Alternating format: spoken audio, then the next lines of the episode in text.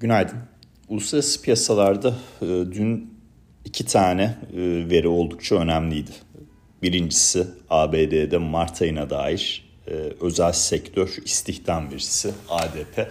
Şimdi bu özel sektör deyince yanlış bir anlaşılma olmasın. Hani çünkü tarım dışı istihdamda da bir özel sektör var. Bir de hükümet tarafı var, devlet tarafı var daha doğrusu. Kamu tarafı var diyelim.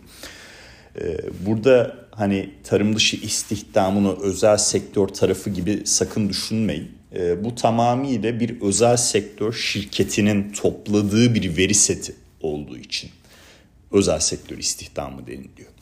Ee, ve bu özel sektör e, şirketinin e, işte ADP'nin e, sahip olduğu yazılım işte muhasebe ile ilgili vesaire bunu kullanan özel diğer özel sektör şirketleriyle genel olarak yapılan bir çalışma bu. E, bu çalışmada e, beklentilerin altında bir rakamla karşılaştık. Yani Bloomberg'e göre yaklaşık bir 210 bin artış bekleniyordu. Gerçekleşen de 145 bin şeklindeydi. E, dolayısıyla bu aradaki farktan dolayı şu piyasadaki görüş şu şekilde oluştu. Bu hafta açık iş pozisyonları verisine aldık 10,5 milyon iş ilanından 9.9 milyon iş ilanına gerileme var. Ee, ADP özel sektör istihdam verisini aldık. 210 bin bekleniyordu. 145 bin açıklandı. Demek ki bu iki veri seti de istihdam piyasasında soğumaya işaret ediyor şeklinde bir e, görüş oluştu. Yani bunun e, ben yani şey demeyeceğim yani kesinlikle biz bunu bekliyorduk falan filan demeyeceğim.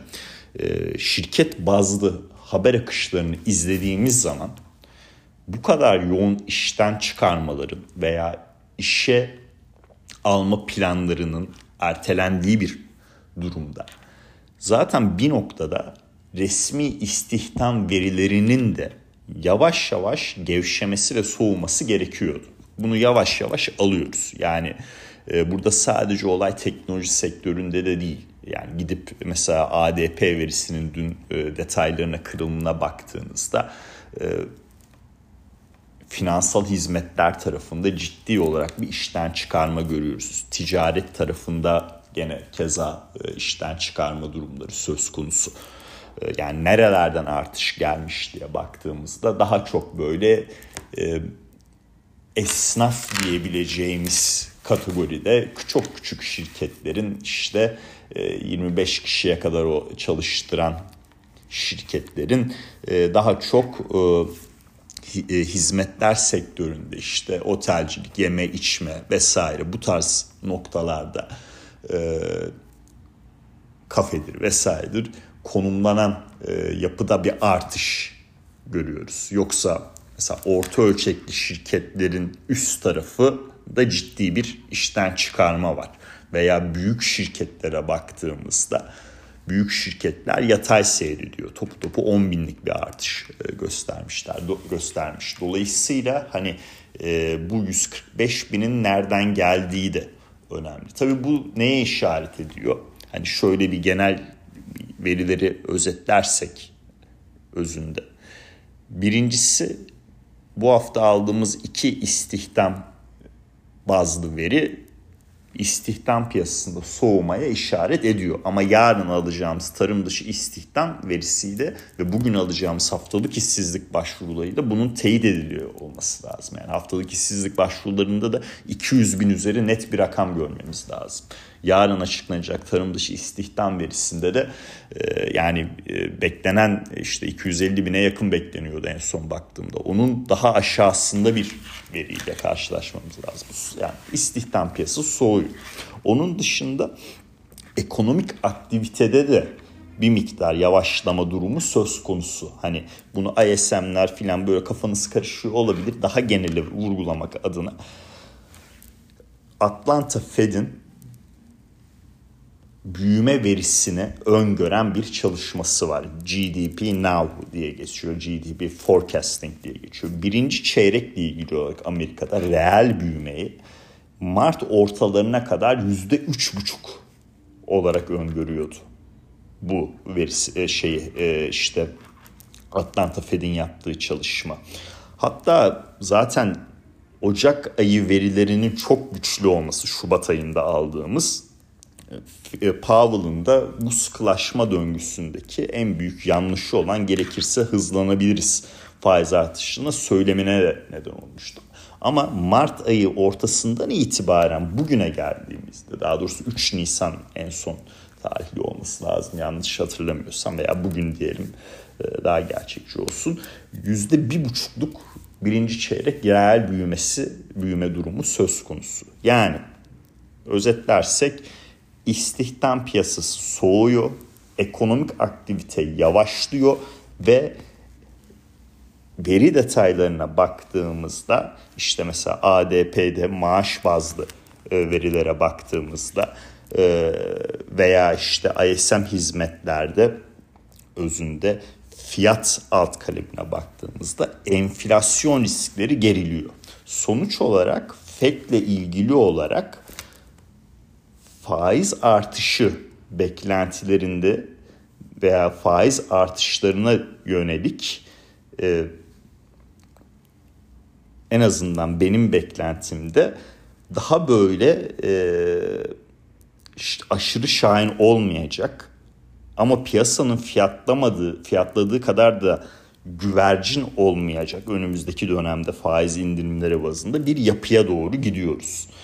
E, bu yapıda bu yapıda Mayıs ayında 25 bas puanlık artış hala destekleniyor. Bunu işte yani e, tarım dışı istihdam verisi ve gelecek hafta alacağımız tüfe verisiyle beraber bunu biraz daha göreceğiz zaten. Mayıs ayında 25 bas puan yapacaklardır. Ama ondan sonra Haziran'la ilgili olarak verileri takip etmeye devam edeceğiz. E, dolayısıyla hani bu çerçevede olaya bakalım. Piyasa fiyatlamalarına geçecek olursak altın ve gümüşte özellikle altın tarafı dün ADP verisi ve ISM hizmetler verisi sonrası yükseliş hareketi devam etti. Burada şunu söylüyordum ben. Mayıs ayında 25 bas puan artış yapacağını düşündüğüm için piyasa fiyatlamalarında da %50'ye yakın 25 bas puan yapmayacak pas geçecek fiyatlandığı için burada bir e, Nisan ayında altında düzeltme, gümüşle beraber düzeltme yaşayabiliriz e, noktasını söylüyordum. Bunu buna e, bunu e, paylaşmaya devam ediyorum arkadaşlar. Dün bir alım geldi 2030 üzerine çıktık ama işte ondan sonra geri döndük. Bu sabah itibariyle 2015 civarındayız. Burada 1970-1980'e kadar bir geri çekilme olacaktır diye düşünüyorum. Onun aşağısında da belki bir ihtimal 1920-1930'a kadar bir geri çekilme olabilir. Yani yükseliş trendinde bir düzeltme süreci Nisan ayında bekliyorum. Aynı şekilde gümüş için de bunu söylüyorum.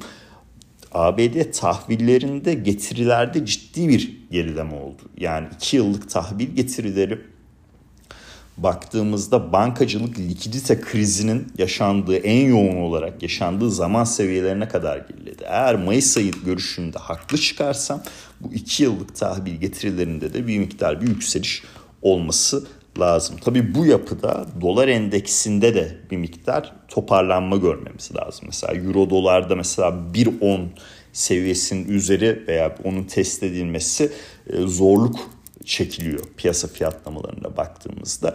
E, çünkü e, FED yolun sonuna geldi.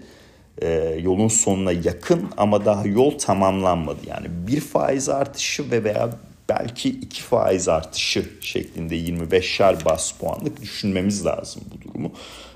Ne zaman ki biz politika faizinde tavan noktaya ulaşacağız ondan sonra Avrupa veri setinde de cari açık veren bir yapıdan tekrardan bizim klasik euroyu da değerli tutan aslında cari fazla veren bir yapıya dönüşürse e, gelen ekonomik veriler euroda 1.10 seviyelerinin üzerinde kalıcı fiyatlamalar görmeye başlayabiliriz. Ama şimdilik hani o noktayı e, o noktayı geçmekte zorlanıyoruz. Bu da trade fırsatı yaratıyor tabii. Yani gidip 1.12'den 1.13'ten e, gidip e, Nisan sonu vade veya Mayıs ortası vadede kol satıp prim toplama e, yönünde e, bir fırsat da yaratıyor. Yani bu GPP USD içinde gidip mesela daha çok uzak kullanım fiyatlı, çok uzak değil mi? Uzak kullanım fiyatlı işte 1.29, 1.30, 1.28 şeklinde kol satışı yapıp e, prim toplama e, bana mantıklı bir seçim olarak geliyor. Endeksler tarafına geçecek olursak hani dün ağırlıklı teknoloji sektöründe satışlar vardı. Dow Jones Sanayi, Sanayi Endeksi e, biraz sağlık hizmetleri nedeniyle artı kapanış yaptı. E, orada United Health'te güzel bir hareket vardı. United Health bu arada 23 hisselik listemizde olan bir isimdir. Onu da belirtmek istiyorum. Şimdi burada e, şöyle düşünelim. Dünkü fiyat hareketinde defansif hisselerin biraz daha öne çıktığını gördük. Büyüme bazlı hisselerin satış yediğini gördük. Ama bunun kalıcılığı ile ilgili soru işaretleri var kafamda. Çünkü 10 yıllık getiriler düşüyor. 10 yıllık getiriler düşerken e, mega sermaye teknoloji hisseleri bence yeni nesil değer şirketleri olduğu için eğer kar kar e, rakamlarında içine gireceğimiz bilanço sezonunda kar rakamlarında ciddi bir çözülme görmezsek burada tekrardan yukarı yönlü bir hareket e, bence yaşanacaktır.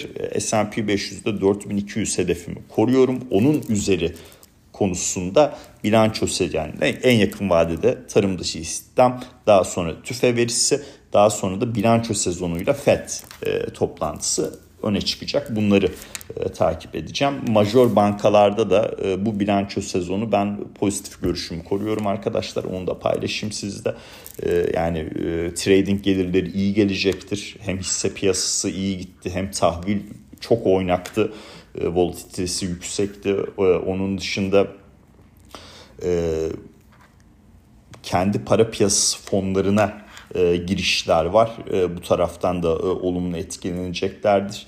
E, ve e, kredi e, yapısında şu an için en azından e, ABD'de e, tüketicilerde ciddi bir problem yok.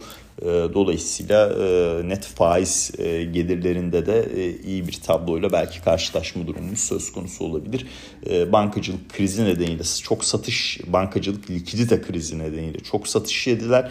Ama günün sonunda burada yavaş yavaş bence bilanço sezonuyla beraber işler toparlanır diye düşünüyorum. Orada hani American Express'te 23 hisselik listemizde var.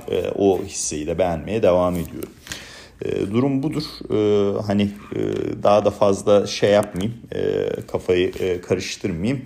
E, bugün haftalık istatistik başvurularını alacağız. AB'de de bu öne çıkacak. E, yarın da tarım dışı istihdam verisi öne çıkacak. Tarım dışı istihdam verisi sonrası muhtemelen bir YouTube yayını yapacağım arkadaşlar. Kısaca veriyi anlatmak için, genel bir yapıyı sizle paylaşmak için.